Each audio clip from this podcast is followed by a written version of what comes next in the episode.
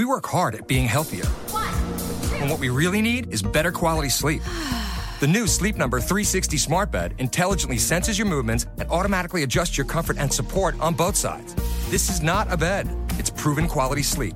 It's the biggest sale of the year where all beds are on sale. Save 50% on the new Sleep Number 360 limited edition smart bed, plus special financing only for a limited time. To find your local Sleep Number store, go to sleepnumber.com. Special financing subject to credit approval. Minimum monthly payments required. See store for details. Hey everyone, it's Tony. Before we get into tonight's show, I just want to remind you once again to go to your favorite podcatcher, hit subscribe, and leave us a happy review. You know those happy reviews help us rise in the charts so more people can enjoy the show, just like you. When you're done doing that, go to Facebook and Twitter and give us a follow and a like. We also have a new Facebook fan page where you can join the conversation about these shows. I would really encourage everybody to go join that group. If you want to be on the show, there's two ways to go about doing that. You can either email me directly at theconfessionalspodcast at gmail.com, or you can go to the website, which is theconfessionalspodcast.com, go to the connection section, and you can email me that way as well. I really hope everybody enjoys the show. I the lights out high till it's bright out. Another lonely night. Are you willing to sacrifice your life?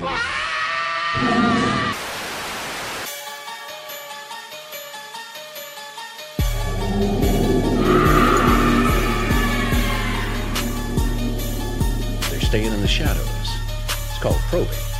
Make sure things are all clear Clear for what? for the rest of them. You guys hear that? He's out there.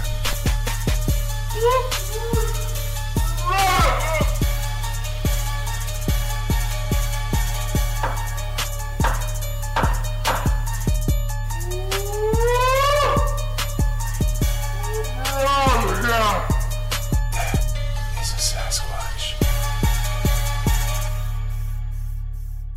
Good evening, everybody. Welcome to tonight's show.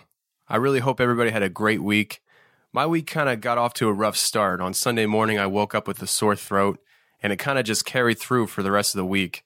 It made recording a little difficult this week, and you'll hear it in the interview. My voice will squeak and crack a few times. I apologize for that, and I really hope that it doesn't take away from the quality of the interview for you guys. And if you've noticed this week, the social media aspect of things, the Facebook, the Twitter, it's been really kicked up a notch. And a lot of that credit goes to my wife, Lindsay. She's been really helping me organize things and keeping the posts consistent so that you guys can have a more pleasurable experience with the confessionals online.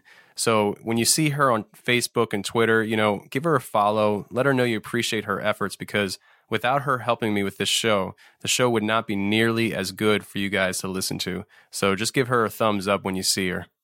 And speaking of connecting with me online, I've been getting some emails regarding the mashup song at the end of my episodes. It seems like a lot of people seem to like it, so I'm just going to continue to make those mashup songs of the interview during the episode.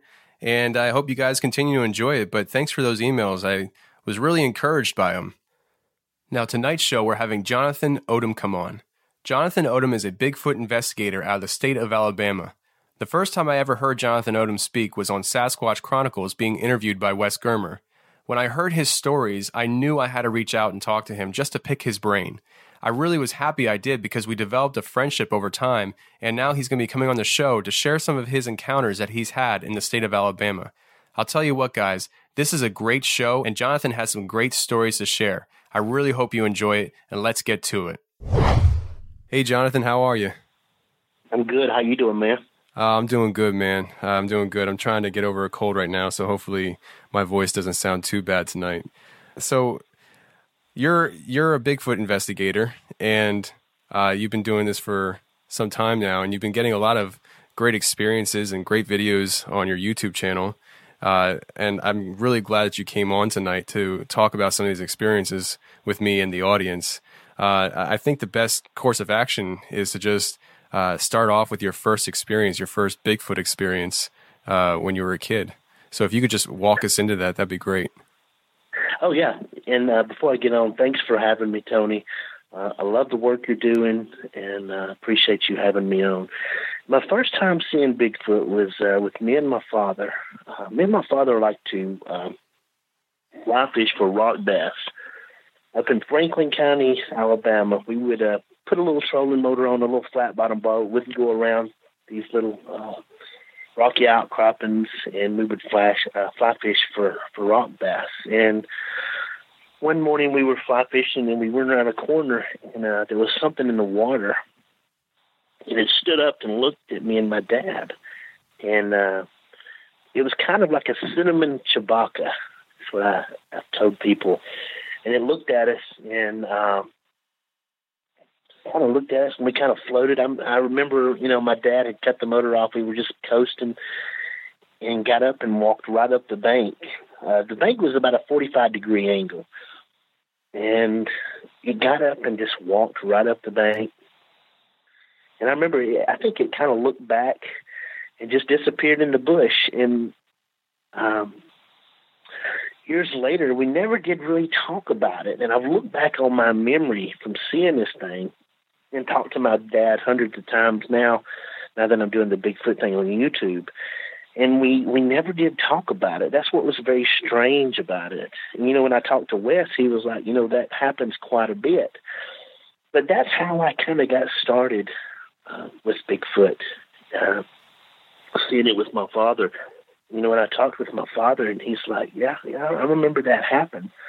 And it was such a uh, surreal experience because we you know, I guess we kept fishing and we didn't you know, we didn't really think about it, and that's how I got started with the with Bigfoot.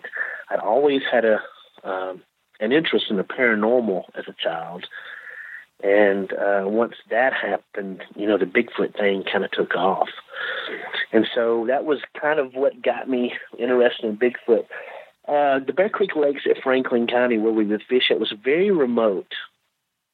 And it holds an attribute, and I look back now that a lot of the lakes that I'm filmed around with my YouTube channel now, and it's these a lot of these lakes are very remote, uh, and usually in bowls with high hills around them. And I've had a lot of experiences like that, just like I did when I was a child, uh, with these kind of lakes. Uh, I look back in that area now, and there is a lot of reports of a creature in that area. So that's yeah, that's kind of how I got started with Bigfoot as a child. Uh, me and my dad had a heck of an experience. yeah, I mean, when that happened and stuff, do you remember like what your feeling was? Was it fear, curiosity, confusion, uh, and and also? Did you look at your dad? Did you see his face? Like how how was his? Because you guys didn't talk about, it, but could you tell what his reaction was by you know the presence? It was it was uh, just being stunned completely. And and and I don't remember looking at my dad's, and I don't remember really doing anything. I do remember being stunned because when I had the experience that I had this this last February with the juvenile that I saw before I started filming for the YouTube channel, it was the same experience. It's uh, a feeling of just being stunned. It's like somebody just hits you in the in, in the face with a with a board. It's just stunned. And now, after interviewing, you know, lots and lots of people, after seeing these creatures and talking with Wes about how uh, the the I call it the psychology of an experience. Uh, you're you're stunned, and, and the, you're just stunned because uh, everything's normal in your life till that happens, whether it is a Bigfoot experience, seeing a ghost, seeing a UFO, and it, it changes everything. Now, at the time when I was a child, it, it, it didn't make a much of an impact on my life because before then, way before then, I had a lot of paranormal experiences. And I look back now and see why it didn't really uh, affect me like that. Now, when I interview people now, the first thing you do is you don't don't talk about it usually, and I think that's as a Bigfoot investigator, that's one of the things that I that I really take pride in is getting people to talk because it, it messes up your um, it messes up your belief system in a in a way. I have a I have a man that approached me a couple of months ago. He's a prominent pastor in the, the town that I live in. Contacted me through my YouTube channel through the G- Gmail. Met him up at the local Chick Fil A. Went and had coffee, and he says, uh, "Mr. Odom, I need to talk to you about something." Now, this man's got a, a doctorate in theology, so he, he knows his biblical stuff. And I was like, "Okay, I'm, I'll meet him and try to see what's going on." And he told me, he said, Mr. Odom, a couple of weeks ago, I saw a UFO in the field going to Ragland, which is a town that's close to us. And I was like, really? He said, yes, sir. And he said, it's kind of uh, messed me up. And and I knew right then exactly what he was talking about because here's a man that's got a doctorate in theology, and he sees a UFO and I knew exactly how to help him. And I, and I hope I don't sound cocky or any any shape, form, or fashion, but you know, I told him I said I didn't really know really what to tell him, but I told him that I understood what had happened to him, and I and I basically I told him I said, well, just pray on it. So I got with him about a month later, and he was a complete different person, and he he was opened up to the fact that something had happened that had really. Uh, breached his sphere of what he thought was right and introduced something that was totally different. Pardon me, I'm sorry. So I, I, there's a psychology of a of an experience of when you see Bigfoot, UFO, or the paranormal. That kind of it kind of stuns you. And this guy, you know, he was responsible for seven or eight hundred people in his church. He couldn't just quit. And so I've become really good friends with him and really, and I've really talked that angle about what are you experiencing. And it's really given me insight with people that see these things because like I was a child, like my dad, it totally rocks your world. It stuns you because life is so ordered. And then when something crazy happens, it's chaos. But then again, once it's chaos, it kind of it gets back to normal. So I mean, does that make sense?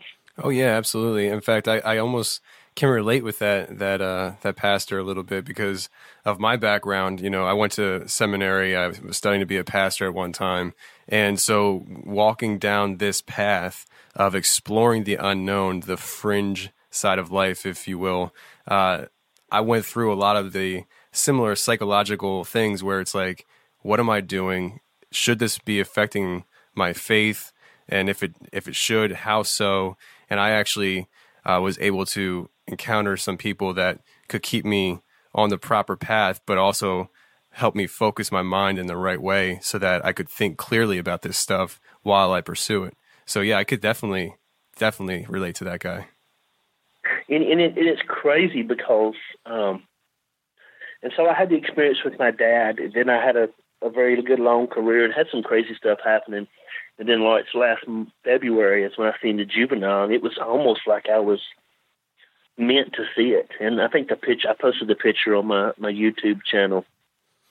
And so I started really filming, uh, looking at reports, uh, doing a lot of my own research, and you know found my niche, how to do it. And and you know I guess the rest is history. But it was but the, the psychology of of an experience, you know, really fascinates me because it, it, it follows a pattern usually, you know. Yeah, absolutely. Uh, you, you, mentioned the the juvenile. Uh, why don't you just walk us into that story and uh, mm-hmm. share with us how that kind of unfolded? Because I think it's a fascinating encounter.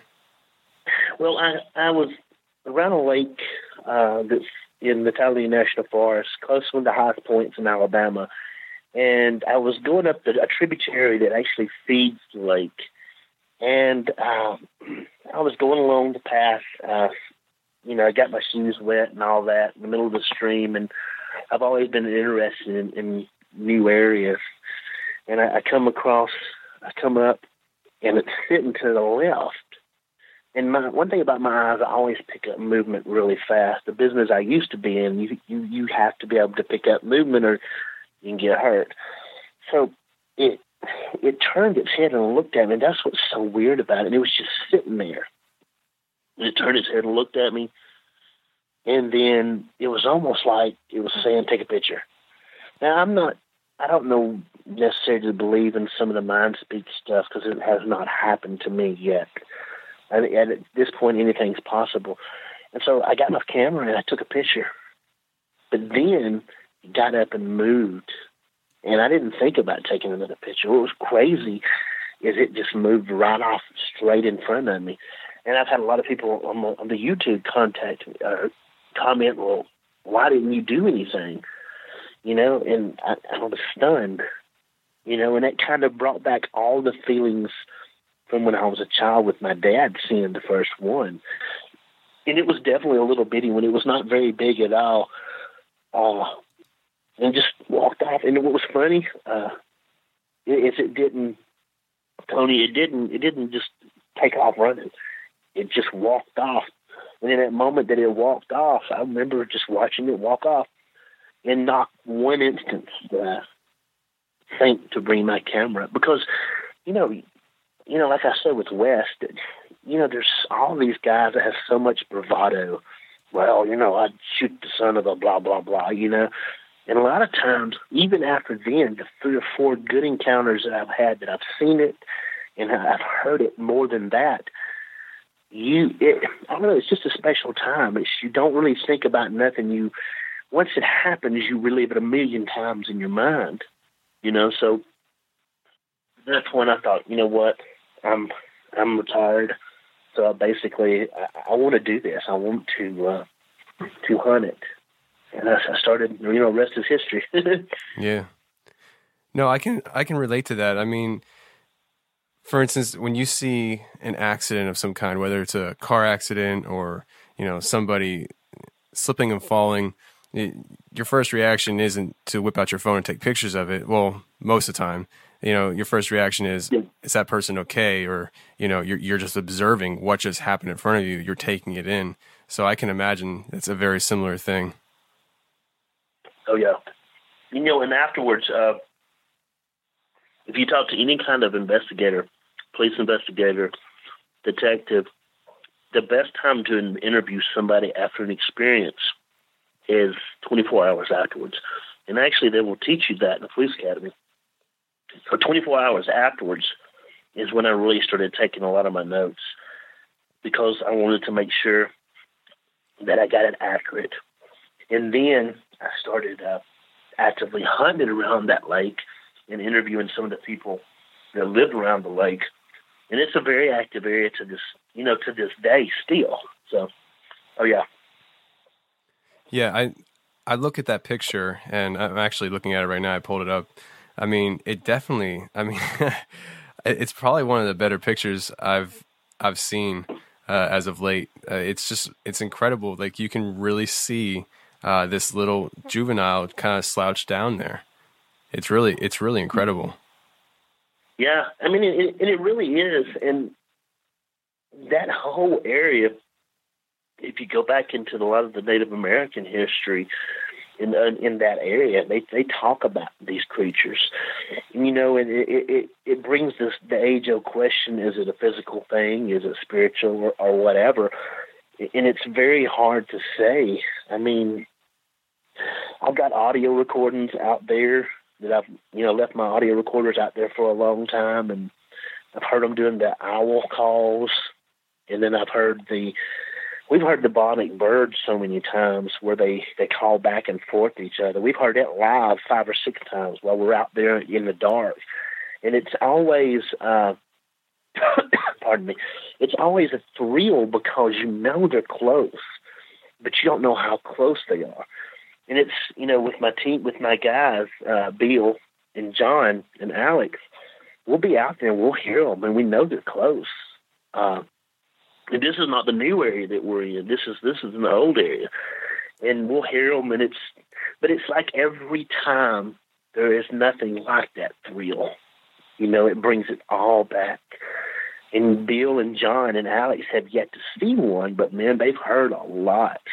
You know, a lot of times the first time I took them out, they've heard it, and it just blows them away. And it's it's a cool experience. It's a uh, it's very humbling because you know there's something else in the world besides you. You know, it's really awesome. Sure. Yeah, and I, I imagine having a sighting like that uh, definitely you know keeps you going. I I don't you don't get bored when you see something like that. And it, and it yeah, and it it doesn't. You know, I'm up to I think it's a ninety or hundred videos now, and every time I go out, I I expect to see it. Now, sometimes I don't. I'll see a lot of sign, and I'll hear a lot of weird things, and I'll have some uh, unbelievable experiences. But it, oh yeah, it's definitely it's uh it's very you know it's a lot of adrenaline involved. Somebody asked me, I think last night, do you how do you prepare? And actually, I don't. I do a lot of I study topo maps a lot because the guys depend on me to get them there and get them back. Uh, I study topo map, maps a lot, and that's pretty much the only preparedness I do. It's just uh, preparing that way, make sure we get in the good operation and out without nobody getting hurt and getting some good evidence. Uh, one of the strangest things that happened up around the Chinnabee, I have a video up on YouTube that's real controversial apparently, where I'm sitting in my truck and I, I think I, I'm looking at a tree structure to the right. There's a limb in the tree that is cut. And I've told everybody on YouTube, I know that limb is cut. But what is odd is it's placed in a fork of a tree and pushed down. And this tree is like three or four inches uh, wide, and it's pushed down with such a force that it has split the tree. So I'm filming this thing, and a stick hits my truck, the side of my truck. And I'm like, crap. I get out and I start looking and, and I know something is around because because I can hear it and I can see it. I hear it moving. I can't. I just can't see it. So I get back in my truck and you see my camera. I hang my camera out beside of my truck and I'm I pull down, start pulling down, and so the video ends after about three or four minutes. So I upload it to YouTube. So all of a sudden I get all these emails and comments on YouTube. Man, what was that at two thirty two? I, I don't know if that was the exact time stamp. I was like, well, I don't know. I had to go look. So I go look, and there's a bush I'm filming that moves down and up like something steps to it. And man, Tony, when I saw that, I was like, oh crap. It put a whole different spin on it because, you know, it was real with something hitting the side of my truck. But once I got that, I didn't even see that when I uploaded it. And so there's been a lot of controversy about Bigfoot and cloaking, which I, I don't know. But I definitely got something on film. The bush movie. I mean, something walks through there. You just can't see it. So that was up by Chinnabee too. That was a very crazy experience because then every time I went out and filmed, I started looking. Okay, now, am I, is there something there that's not really there? Is it cloaked? But it's it's it's crazy. You know, it, it's video evidence. You can't dispute that. You know. Right.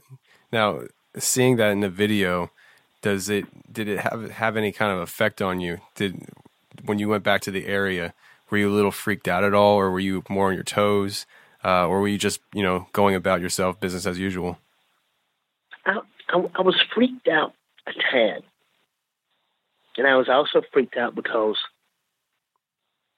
I knew that it was possible once I caught it in video, and that kind of that does freak you out because you start thinking of David Paulides missing 411.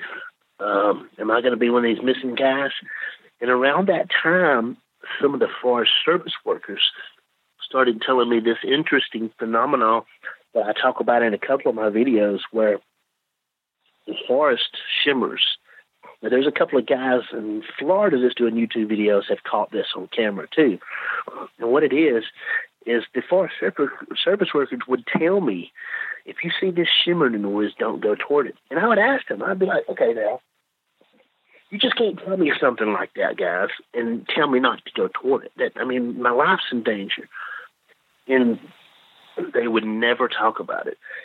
So when I would go out filming, I would see this happen several, several times. Now, it was not heat signature. I know what that is in the summertime in the South. It's hot as hell. It wasn't that. It would be a square box that would simmer and I've got it in several of my videos. So with the cloaking that I saw, and then with them telling me about the shimmering, yeah, that that got me real apprehensive because I would think, okay, am I gonna am I gonna go through something and disappear and never see my family again? And so yeah, there was some apprehension because it kind of put a whole new spin on it at that point, you know. Yeah. Uh, you mentioned the forest workers. Do you have a good relationship with them? I do, and and, and the reason I do is because. Uh, I'm not a butthead to them. I try to bring them coffee when I can, when I know they're at the ranger station, because a lot of them mass at the ranger station, go clear out trails every Friday, and they do other things during the week.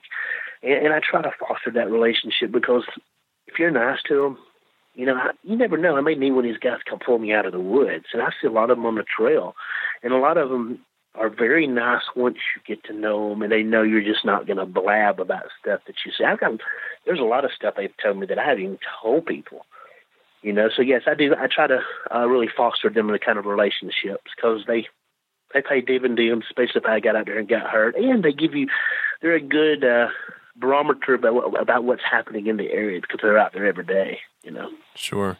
Yeah, that's something that I've never really pursued uh, building relationship with the forest workers, and it's something maybe I should consider doing in the future here.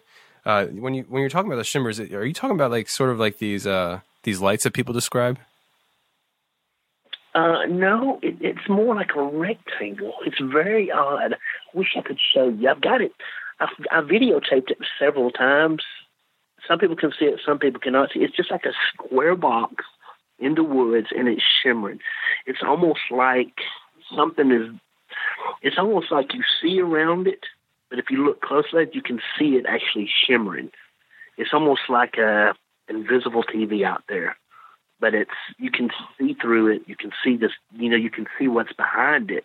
It just shimmers. It's hard to explain. Wow. It, it, it, really, it really is. But I never go toward them because the guys tell me, "Have you ever seen?" But you know what? I still, to this day, can't get them to tell me. And I even, I've even threatened them. Hey man, now my life's in, my life could be in danger. What? They're just like, don't go toward them. And these are guys that have lived their life clearing trails in the bush. You know, because it, cause it, it makes you wonder. Okay, what do you guys know that you're not telling me? You know, it right. opens up a whole can of worms. You know, it really does. Yeah, that, that, I can imagine. I, I, I can't imagine them somebody coming to me that's in the know saying, "Hey, when you see this, don't go near it. And then you actually see it and you're, you know, part of you is curious and you, and you want to know what it is. But the other party is like, well, they said to stay away from it and they warned me that this was going to happen and it did. So I guess I should not oh, yeah. go near it. Yeah. And what's weird is, you know, once they found out and they would see my truck and they would stop or I would see them and stop and give them waters. Once they found out what I was doing, you know what? They wouldn't, they didn't act surprised one be and I and I, I that's one thing that really struck me right off the bat. Is you know a couple of times I told them I'm ghost hunting, they didn't bat an eye, and then I got braver and I'm well I'm looking for this creature, and they still didn't bat an eye, and I was like, uh, okay, that's weird. you know, privately I'm saying, well they didn't even they didn't even bat an eye. Well that that's just crazy, you know, and I knew I knew then something was up. I knew that they knew a little bit more probably in in than than what they've let known. You know. Yeah, I'm sure. I, undoubtedly, they know. Uh, it's their it's their it's their job to know, and it's that's why uh, they're probably giving you a friendly heads up with that uh, with that shimmer. oh yeah, and you know, and a lot of times this new area that we're in, uh, we're getting some fantastic vocals and, I've seen some stuff out there, and uh, I've seen these Forest Service work. They'll come down and they'll clear trees out. And uh, this new area, they told me the other day, uh, they said, "Yeah, we've we've heard some we've heard some strange screams on that that road." Now this is after I started getting all this crazy audio, you know, and I was like, "Really?" And by that point, uh, this new area that we're in, and, and I'd like to talk about it with this, these new videos that we're in, is a valley that is about 10 feet long, not 10 feet long, 10, 10 miles long and 3 miles wide. yeah, and it's very remote. It's a part of the national forest where there's a, there's a road coming from the top, the north, a road coming from the south, and they're both blocked off. And so for a long time, I've had some just odd feelings about this patch of woods, and I don't know if it's instinct or what. So, I uh, a couple of months a couple of months ago, we did our first this investigation that y'all seen uh, Saturday night. We uh, it's our first time in that area, and so we we uh, got our gear together, parked a truck. It was night. It was really late. and locked and loaded, got the cameras ready and go.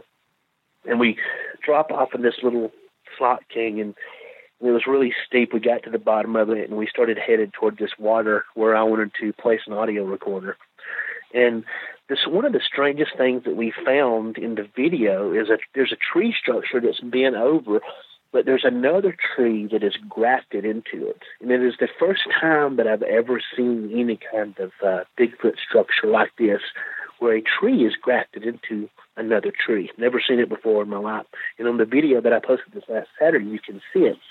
So once we saw that, I told the guy, so we need to be careful. Something's odd about that. And then they started getting really uh, antsy and I think the world of my guys. If something happens to me or something happens to, to them, we're going to get them out. Of.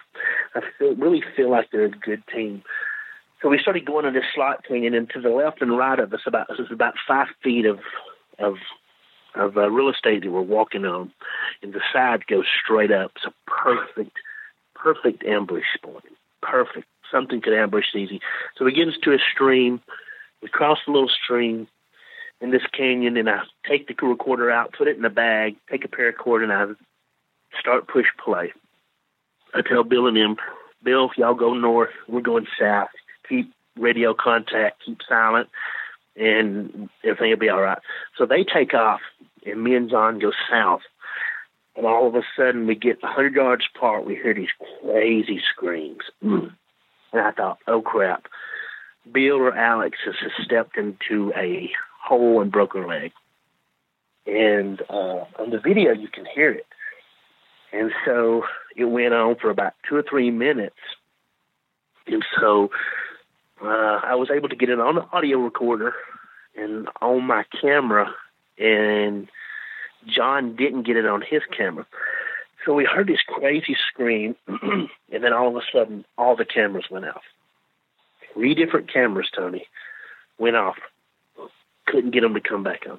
Couldn't get anything to come back on. Went off, and so uh, me and John sitting there trying to, you know, talking about uh, the next plan of action because we, we were out there without nothing, so we were just having an experience. And John starts calling Bill, and so, pardon me, uh, he starts calling Bill, and I turn around, I'm scanning with a FLIR because we know this thing probably has to be pretty close to us. And all of a sudden, I hear this audible growl. And I turned around and grabbed John, and he's like, What? what, what what's wrong with you? I was like, Dude, you didn't hear that? And he's like, Nope. And so he did not hear this growl.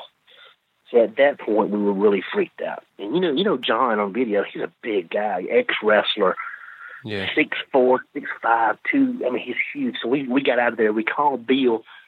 We got at the extraction point. We we got out of there. We got back to the truck and we started talking about what happened.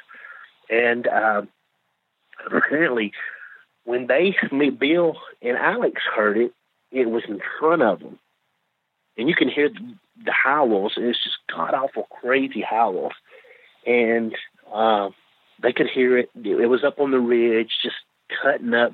They heard a lot more audio than we did and we picked up. So we were like, "Oh my god!" And we were just stoked because it was so close. And so then we went home, and, and this is an odd thing that we experienced this one time that is very, uh, very unusual the week after we did that hunt, we got into it like a knockdown drag out. Now, anytime we're out filming, I'm the man, I'm the boss. Everybody goes because I'm I answer for. I feel like I answer for everybody because it's important to be, you know, safe out there, right? So we we were at each other, just others' throats to the point I called a meeting. I said, "We're gonna meet what what is going on? So we met, and everything was smoothed out. And this hunt here was just odd because all of a sudden there was almost like a uh, spiritual dimension to it. I mean, we've hunted a lot. We, we're best buddies. If one of us gets hurt, we're going to drag each other out of the woods. And we we we really talked about it, and we we figured out that whatever was in the woods, was it Bigfoot? I don't know. Was it something else? I don't know. But it, it negatively influenced us. It was the first time ever that happened and we made sure we went out again that we we fixed that, and that's why that footage uh, took so long to come out. To come out, pardon me. Now, John's camera was recording, but there was no audio. My camera was recording, but it just quit. And the, we got back to editing, put it all together, and the uh, files were corrupted. Never had that happen before. I spent like two days savaging the files so we got able to get the audio uh, and all of that. And so to, to close the story up, this stuff that we're hearing in this new area, we don't know what it is. It seems to be Bigfoot related. But then again, it's the first time as a team we were at each other's throats. So we, we thought maybe it's something else. And as a precaution now, we kind of take pre- pre- precautions, each of us, religiously to protect ourselves. And so this area, I keep putting out audio recorders and getting some unbelievable, fantastic audio. But it's different from what we heard this posted this last Saturday night. So I don't know what it is, but it affected us in a weird sort of way that we've never been affected. So it kind of makes you wonder: is it spiritual or is it physical? Yeah, I mean, especially with you know your your equipment going out like that and uh, that's never happened before, right? That's what you said. That that was the first time it's happened. I've had I've had batteries drain, like in within seconds, but not like that. No, not with corrupted footage because I filmed the next day and it was fine. Yeah, so that was the first time that's ever happened. Wow. You know, so we keep hearing these these howls that are different from anything we've ever heard before. And Bill said the other day, he said, "Hey, is it a blank?" And I'm not going to say it. People can figure it out, and it makes me wonder. I mean, because you go hunting Bigfoot, and the paranormal shows up. You go hunting paranormal to Bigfoot. So, one thing about this, uh, these type of investigations, I'll be the first to admit it, is it gets strange sometimes.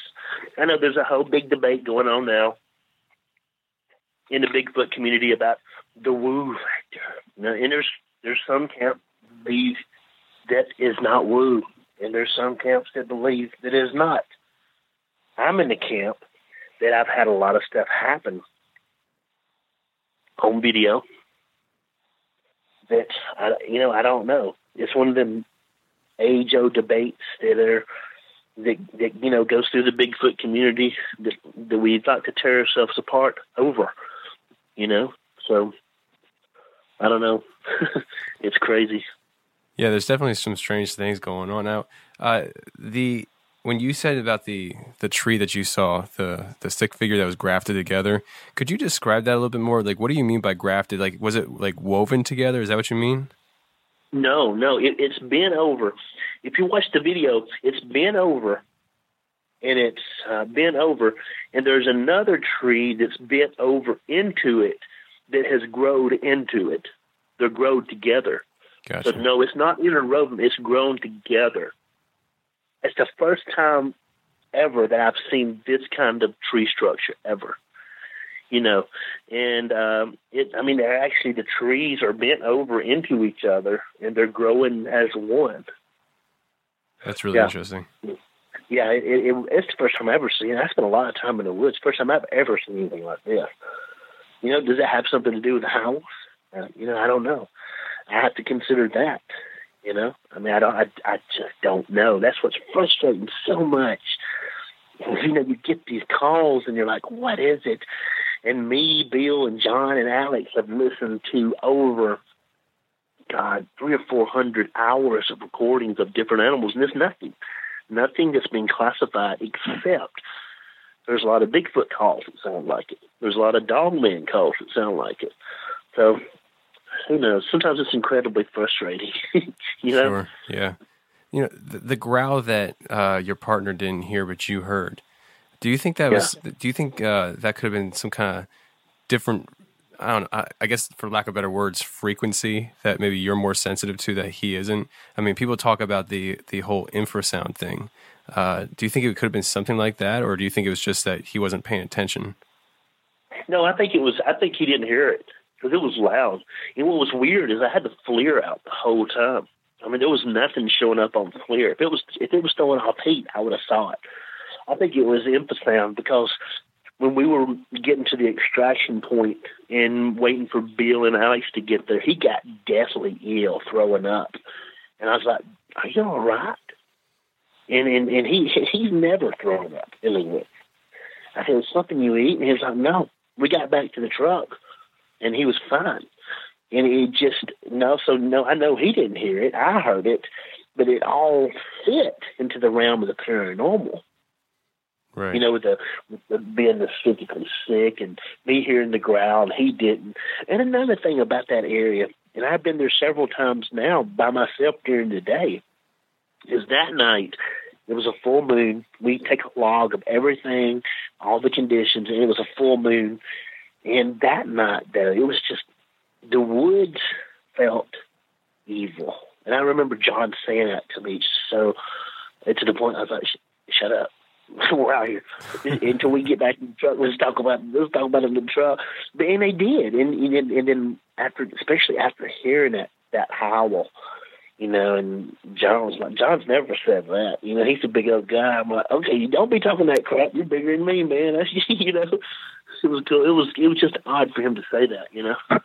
Yeah, I mean, do you think the the idea of it possibly being infrasound is the reason why your moods were affected? Is that the same time? Is that the same night? Yeah, oh yeah, yeah, yeah, yeah. I think so. Maybe, maybe so. You know, I don't, I don't know because you know, I, I was worried that we had got something attached to us. You know, I got some friends that investigate the paranormal, been investigating paranormal for twenty years, and they, pardon me, they talk about stuff. Make sure you don't get anything attached to you. You know, that's not really exact. It, you know, that don't work in the woods. But then again, we start taking precautions now because maybe that does work in the woods. You know, I mean, maybe something attached. To, I, I don't. know. It was it was such a weird night, and there was so many flags that went on. You know, and then once we figured out, and got everything, we got everything sorted through. It was just stupid. We looked at each other and said, "What the heck are we fought with each other?" Because it was just stupid. We're being like. Are you kidding me? Really? You know. So now, before we go in the woods, each of us, you know, we take care of ourselves spiritually just in case you know, because after this one, it was just odd, you know. Yeah, sure. I mean, it definitely definitely sounds like a, a good thing to be to be doing. Uh, yeah. Let me ask you a question. Between okay. your new area and your old area, what what are the pros and cons? I mean, is there an area right now that you you favor over the other, or um, you know, oh, yeah. does each area bring different attributes? Uh, definitely this one. Okay. This area is more remote. It's more uh, it's more out there. It takes me longer to get to. Uh, if I get hurt, if I'm out there filming in this area and something happens to me, I'm in a world of hurt. I mean, and I've got the GPS now that you can I can push the button and somebody will come rescue me. The other area is tame compared to this one. This one is a whole different slant uh, with the uh, the remoteness of it and the just the uh, being so far out there. So yeah, definitely this area here is. Uh, I'm not. I'm, I, usually, I'm not one to stay in an area. I, I jump around for four or five different areas, but this is an area that I'm going to stay in as long as I possibly need to because it's it's that active. And in Alabama, that's very unusual, especially in, but it's very remote. I can see why it's active because it's just very remote, and uh, there's not a lot of, except for the one stick structure that's pretty much the, the only stick structure within 15 miles that we have actually found. But what we're getting on the audio recorders, the howls, and we, we've, we've heard live, and some of the stuff that I've seen, it's just, uh, it's definitely this area. This area is, is hot for us, and uh, we're afraid the Forest Service is going to shut the road down because we've had that happen before. You know, so we're trying to be very discreet, going to this place, and you know, taking the back roads and everything. Because I don't, because I'm my my my fear is that we're going to come to it and it's going to be locked. The gate's going to be locked, and then we'll have to go around it with a uh, mule or something. But yeah, definitely this area. Wow, that that's really cool. I mean, I, I'm I'm constantly looking for an area like that up here in PA. I mean, uh, the guy I usually go out with, he has found uh, tracks in the snow. I think it was Christmas Eve 2015. Uh, and they're they're pretty. I think the stride length was 46 inches, I believe. Uh, it's pretty pretty pretty big. But um, you know, I've never I've never been there to see it. You know, and I'm, I'm looking for an area that I can actually have an experience like that in. But I'll, I'll find it. The, the key is getting out there, and that's something that with my work schedule makes it difficult at times. Oh yeah. Well, now that the, the the channel is taking off like it is, I've got a lot of reports from within 15 miles of my area where there's a lake that people are telling me that uh, there was a guy fishing and he heard a stinking dinosaur roar. That's what this guy told me. He said, I heard a dinosaur roar. Wow. And I played him the clip that we had, and it's almost the same thing.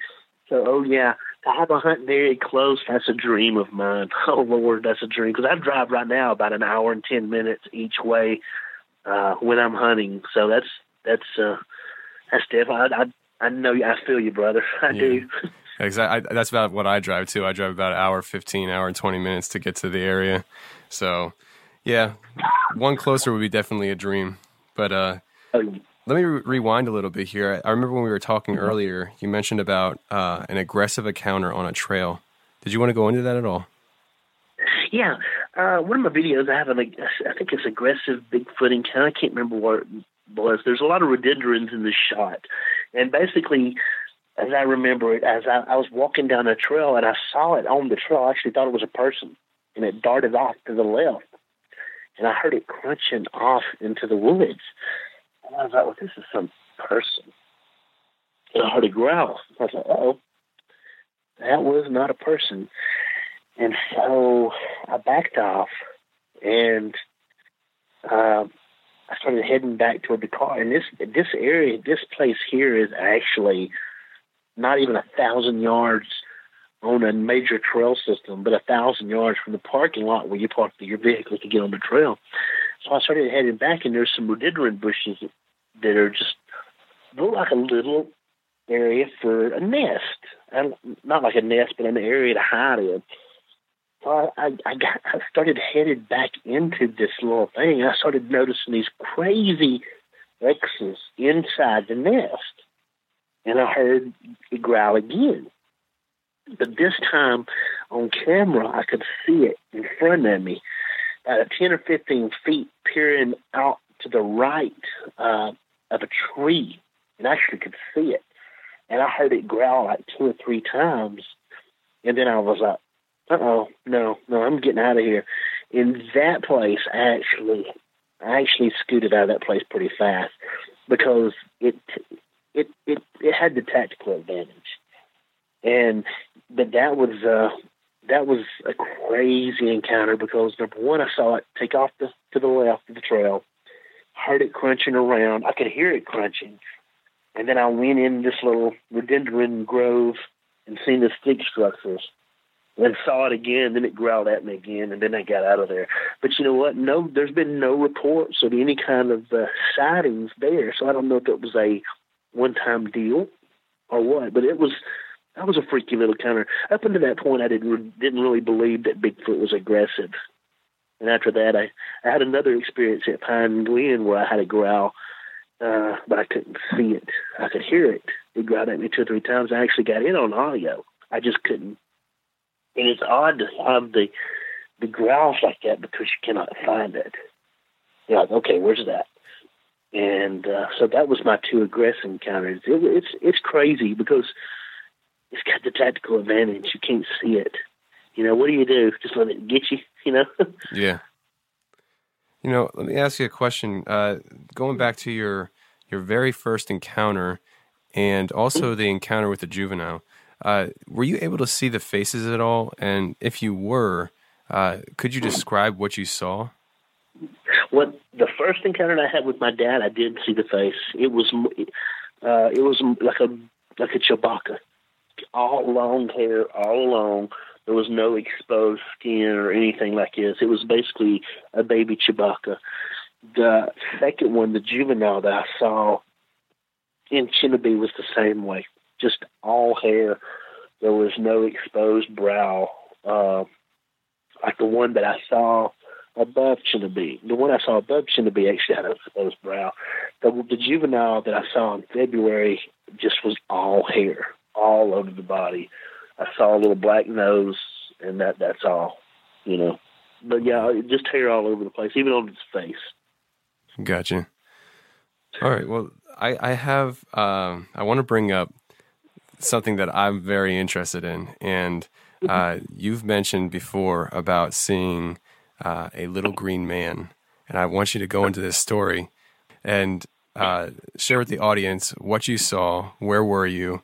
Uh, just tell us this story, please. Okay, yeah, I, I kind of mentioned it with uh, Wes. We were doing a paranormal investigation at Horse Creek Cemetery, which uh, had a lot of ghosts, had a lot of weird things around it, and we were doing a paranormal ghost Bigfoot uh, expedition, not expedition, but we were filming like that. So hold on a second, something's going by me. So we were going down to, to where this uh, little stream was, and I was talking with Bill, and uh, had my camera, and actually saw this little green man on the bank. And when I told the story to Wes, I, I think he misunderstood me. I did not see it through the camera. I saw it with my, you know, with my own eyes. The camera was was on and the scanning. I was not recording, but I, I, I brung it around, and it was about, it was about a foot, foot and a half high, tall, tall, and it was a little green man. I have a camera in one hand, a high-powered flashlight in one, and I saw it just for like a half a second, two seconds, and it was gone. And I gasped when I did it, and Bill was like, "What's wrong?" Because Bill was right behind me, John was behind him, and I said, "I just saw a little green man." He was like, "Really?" Well, you know, that's how the UFO thing got started with little green men. And I mean, I just thought, but when when we were when I saw it, we were on the road going down to the stream, and there was an embankment up to the right. The the the road come up for like a foot, then it fell sharp, sharply behind. And so, yeah, I, was scanning with a light, the camera, and just saw it just for a second, and then it was gone. And actually, I don't know how it disappeared. I don't know if it just jumped off behind, but it was perfectly about a foot and a half tall, perfect features, human features, and it was a little green man. I know that sounds odd, but it was. It was crazy. Yeah, that's that's. I mean, I just find that so fascinating. Uh, something that you can't you can't even really imagine uh, setting out to see. You know, it just when it happens, I can only imagine uh, you're just dumbfounded. Oh yeah, it, it was pitch dark, and let me t- let me add another element to this story. Okay, I'm up here in Gatlinburg, right? So me and the wife and uh, went to the Cherokee Village today. Went to the Museum of the Cherokee Indian. So there was a couple of elders there, and I said, uh, to, today, actually, Tony, this is so weird that you asked this.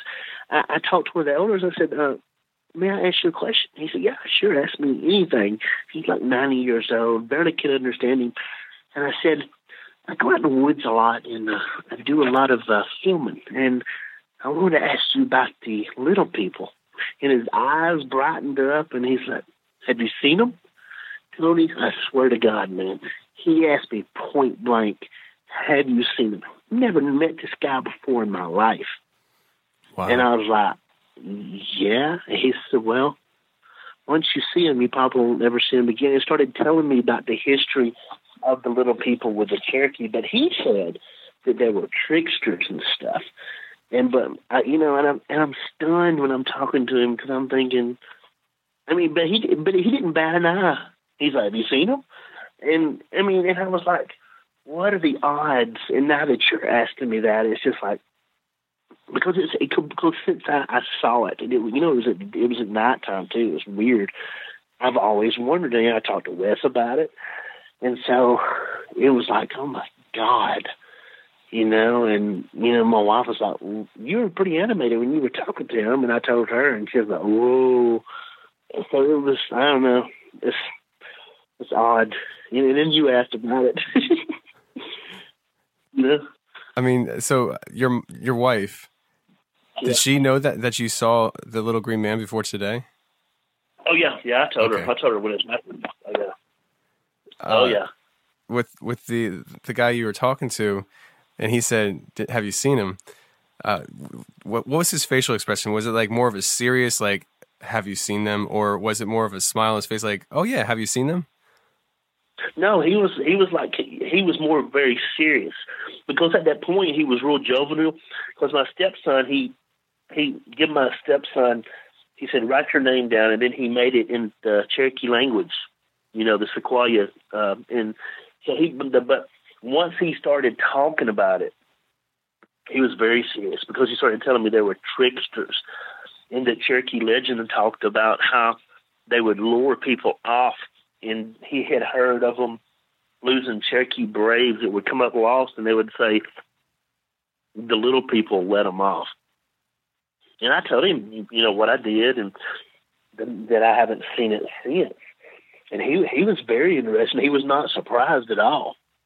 You know, that was what was odd about it. He was, you know, he was very serious. He wasn't, you know, he wasn't going to be like, you know, we're gonna we're gonna fool this white man. He was very knowledgeable in the way he way he acted, what I felt, did it something that's happened uh, happens pretty often, you know. Yeah. Wow, that's that's really interesting. Yeah, did I did I ask him about that and this come up tonight? That is so crazy. That's just nuts. it is. Well, you know, let me ask you a question, and I, I really don't know the answer to this. So, I mean, I don't know what you're going to say. Uh, okay. Before your first encounter, you mentioned that you had other experiences. Uh, would you be able to go into any of those experiences? Do you remember them clearly enough to even talk about? Oh yeah, yeah. What do you want to know? I don't know. You tell me. is there is there anything that sticks out in your mind as a uh, um, something that really Oh, yeah. hit home? there was several. You know, my dad was a, preacher. Uh, I, I told this to many people, and one of the things that he always told us, and I can remember this as a child, was never to play with Ouija boards or any kind of thing where you uh, where you ask something to happen. You know, like with the Ouija boards or whatever. And I remember there was a lady that would come to my dad's church, and I would remember my mom and dad leaving at nighttime, and my dad's sister would come and would come and be with us for a couple hours, and the next morning I would ask dad, I said, well, why were y'all gone? And he would say, I, I'm not going to tell you right now, I'll tell you some other time. And so later when we got older, 12 and 13 years old, I would ask him, I said, why would you leave? And this woman eventually left the church, and I don't really know what happened. And my dad would tell me, he said she would be playing with Ouija boards, and her husband had got killed, and she would start talking to him with this Ouija board, and stuff would start happening in her house. And my dad would tell me, he said, we would go in to pray with her, and there would be footsteps walking up and down the hallway. She lived in a trailer or house. I think it was a trailer. And he said we would go in and pray, and the footsteps would stop. And it happened five or six times to where it was so out of control. My dad would tell her, "You've got to quit playing with this. This is not of God. You cannot do that." And she eventually, you know, left the church. But he took at that point he took us and he said, you know, never play with these things. These things are real. and that was one of many times that we that I experienced the paranormal uh, as a child. I never did play with them, but I, I I knew what my dad told me. You know, and I knew there was something to it. You know, another instance that happened to me as a child is uh my dad used to raise German shepherds. I loved German shepherds. I had a German shepherd named Adolf, and I got off the bus one day and uh my dad was bawling like a baby. I thought, oh crap, somebody, you know, somebody died. And I had had this German Shepherd Adolf. I was a little kid, 12, 13 years, and somebody had shot this dog. My dad was upset, and then I was upset. And so, you know, it was it was a hard time losing a dog. And so a week later, I spent a lot of time in the woods like I do now as a child. And so I would start seeing this dog in the woods with me, within 20 or 30 feet of me. And the dog was dead. I, I believe to this day I was seeing the ghost of this dog. And for about six months, I saw it, you know, follow me in the woods. And um, it basically, you know, disappeared and stopped happening. Uh, do ghost dogs come back? I, I believe they do. I know I know that's odd and trivial, but to a, a little kid that lost a dog, I saw him for months, and then all of a sudden he was gone. You know. Yeah. Uh, I got one more. If you got time, you got time. Oh yeah, I got all the time. Yeah.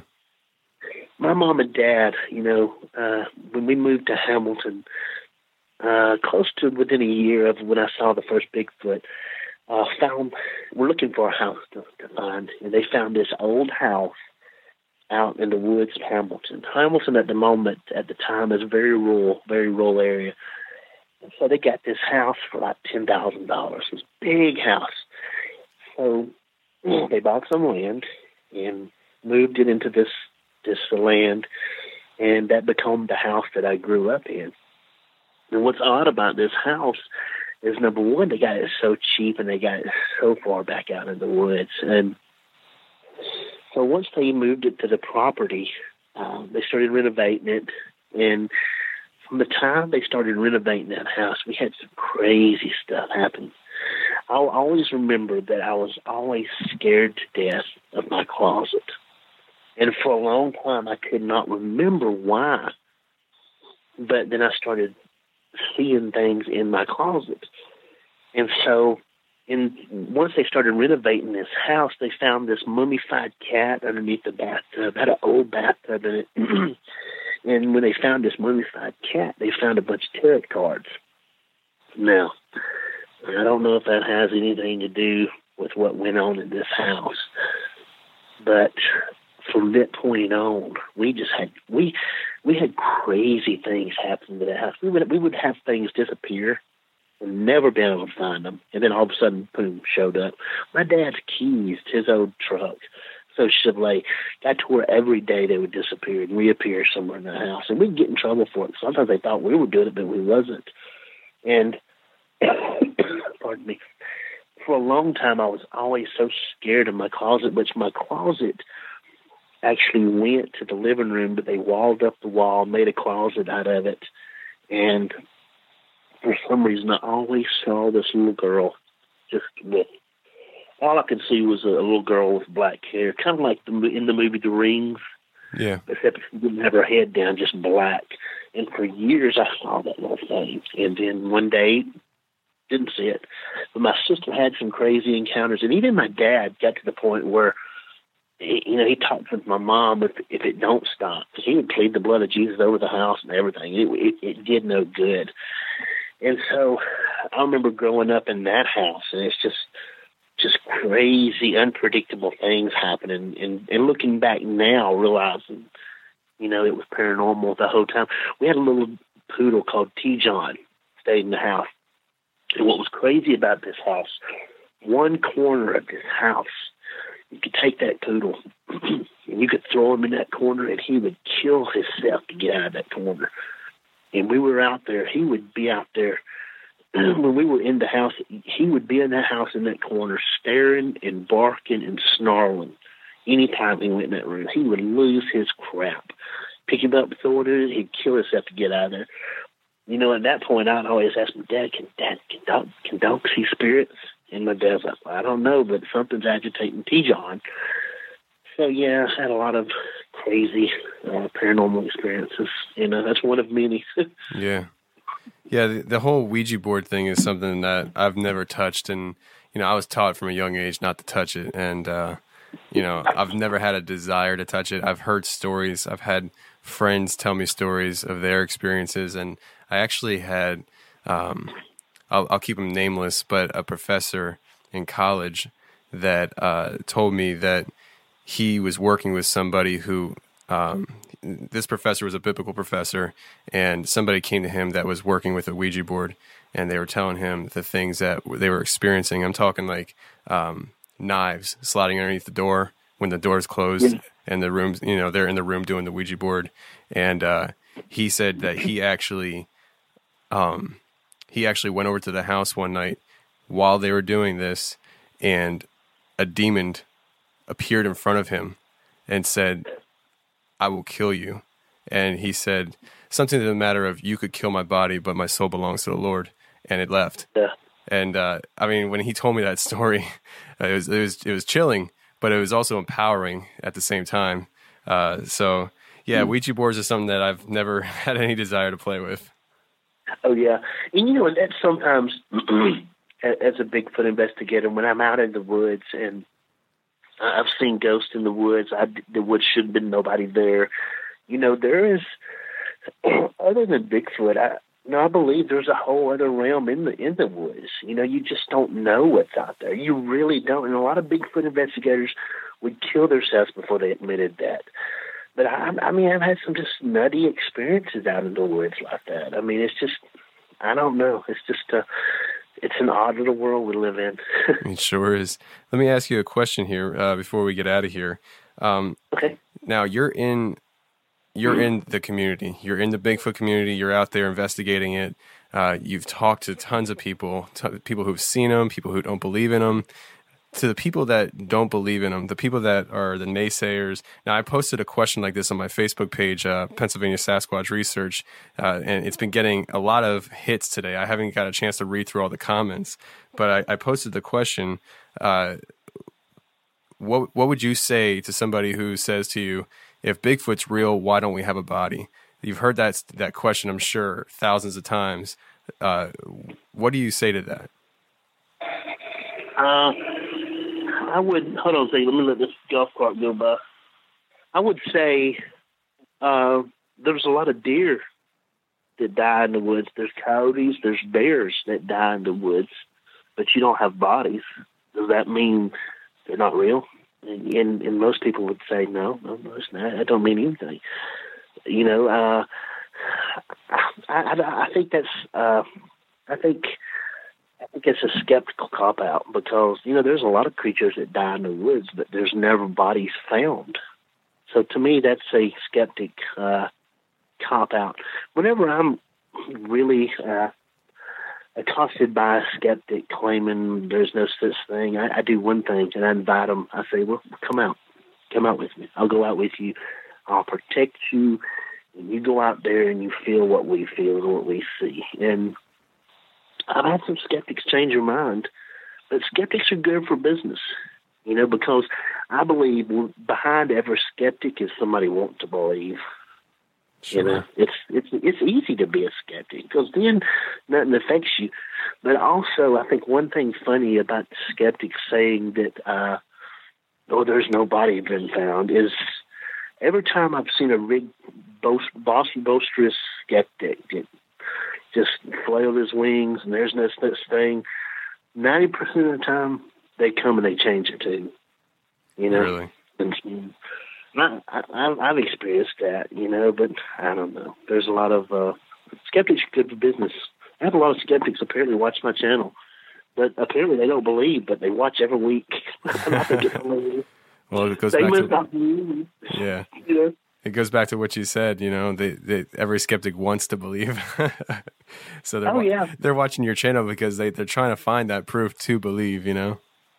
Oh yeah, and, and you know it's funny. A lot of them love to criticize, but when I, I say, well, "Okay, we're meeting at nine o'clock," and you can ride with me or you can follow. I had a guy, he, he gave me the hardest time, and then he he met he actually met me. We took him out, and he he followed and he started flashing his lights. We got off on the Forest service roads. He said, "Where are you taking me, Mister Odom?" I said, "Well, you, you're a skeptic. You want to you want to experience what we do."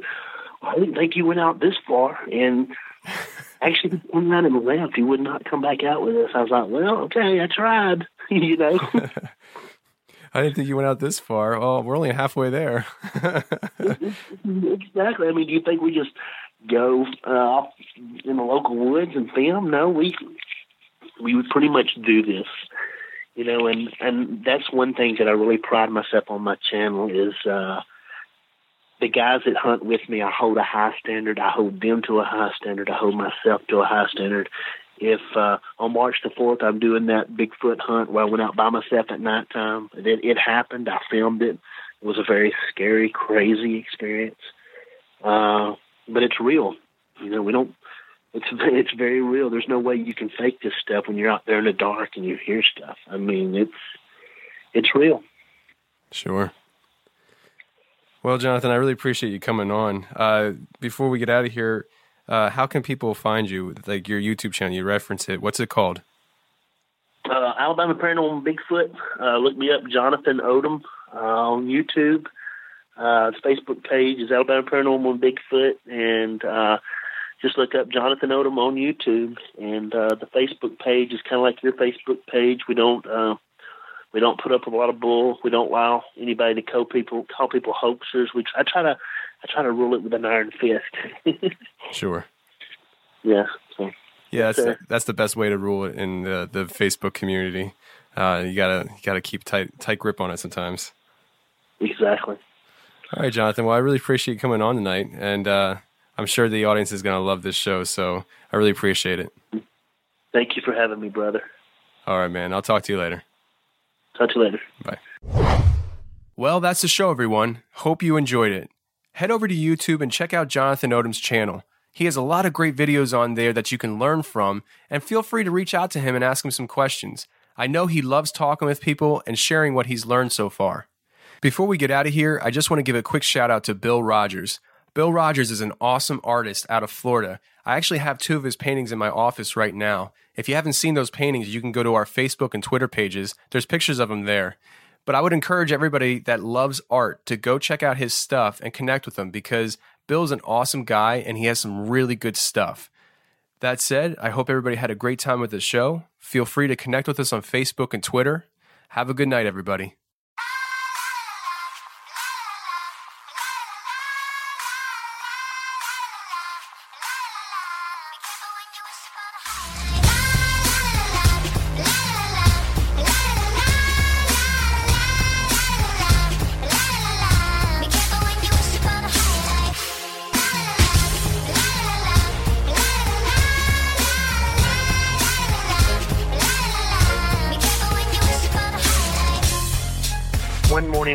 Fly fishing and we went around a corner and uh, there was something in the water. It stood up and looked at me and my dad.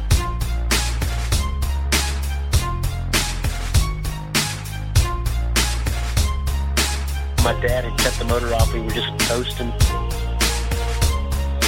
He got up and just walked right up the bank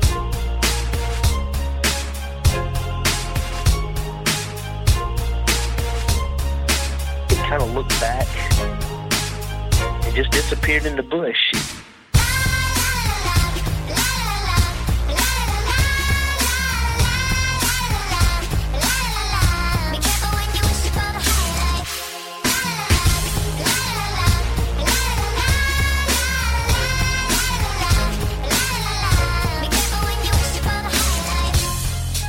And I, I come across, I come up, and it's sitting to the left.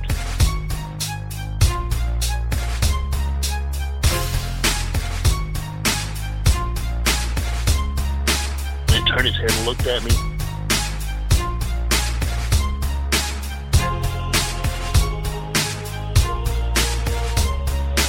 It was almost like he was saying, take a picture. So I got my camera and I took a picture. But then got up and moved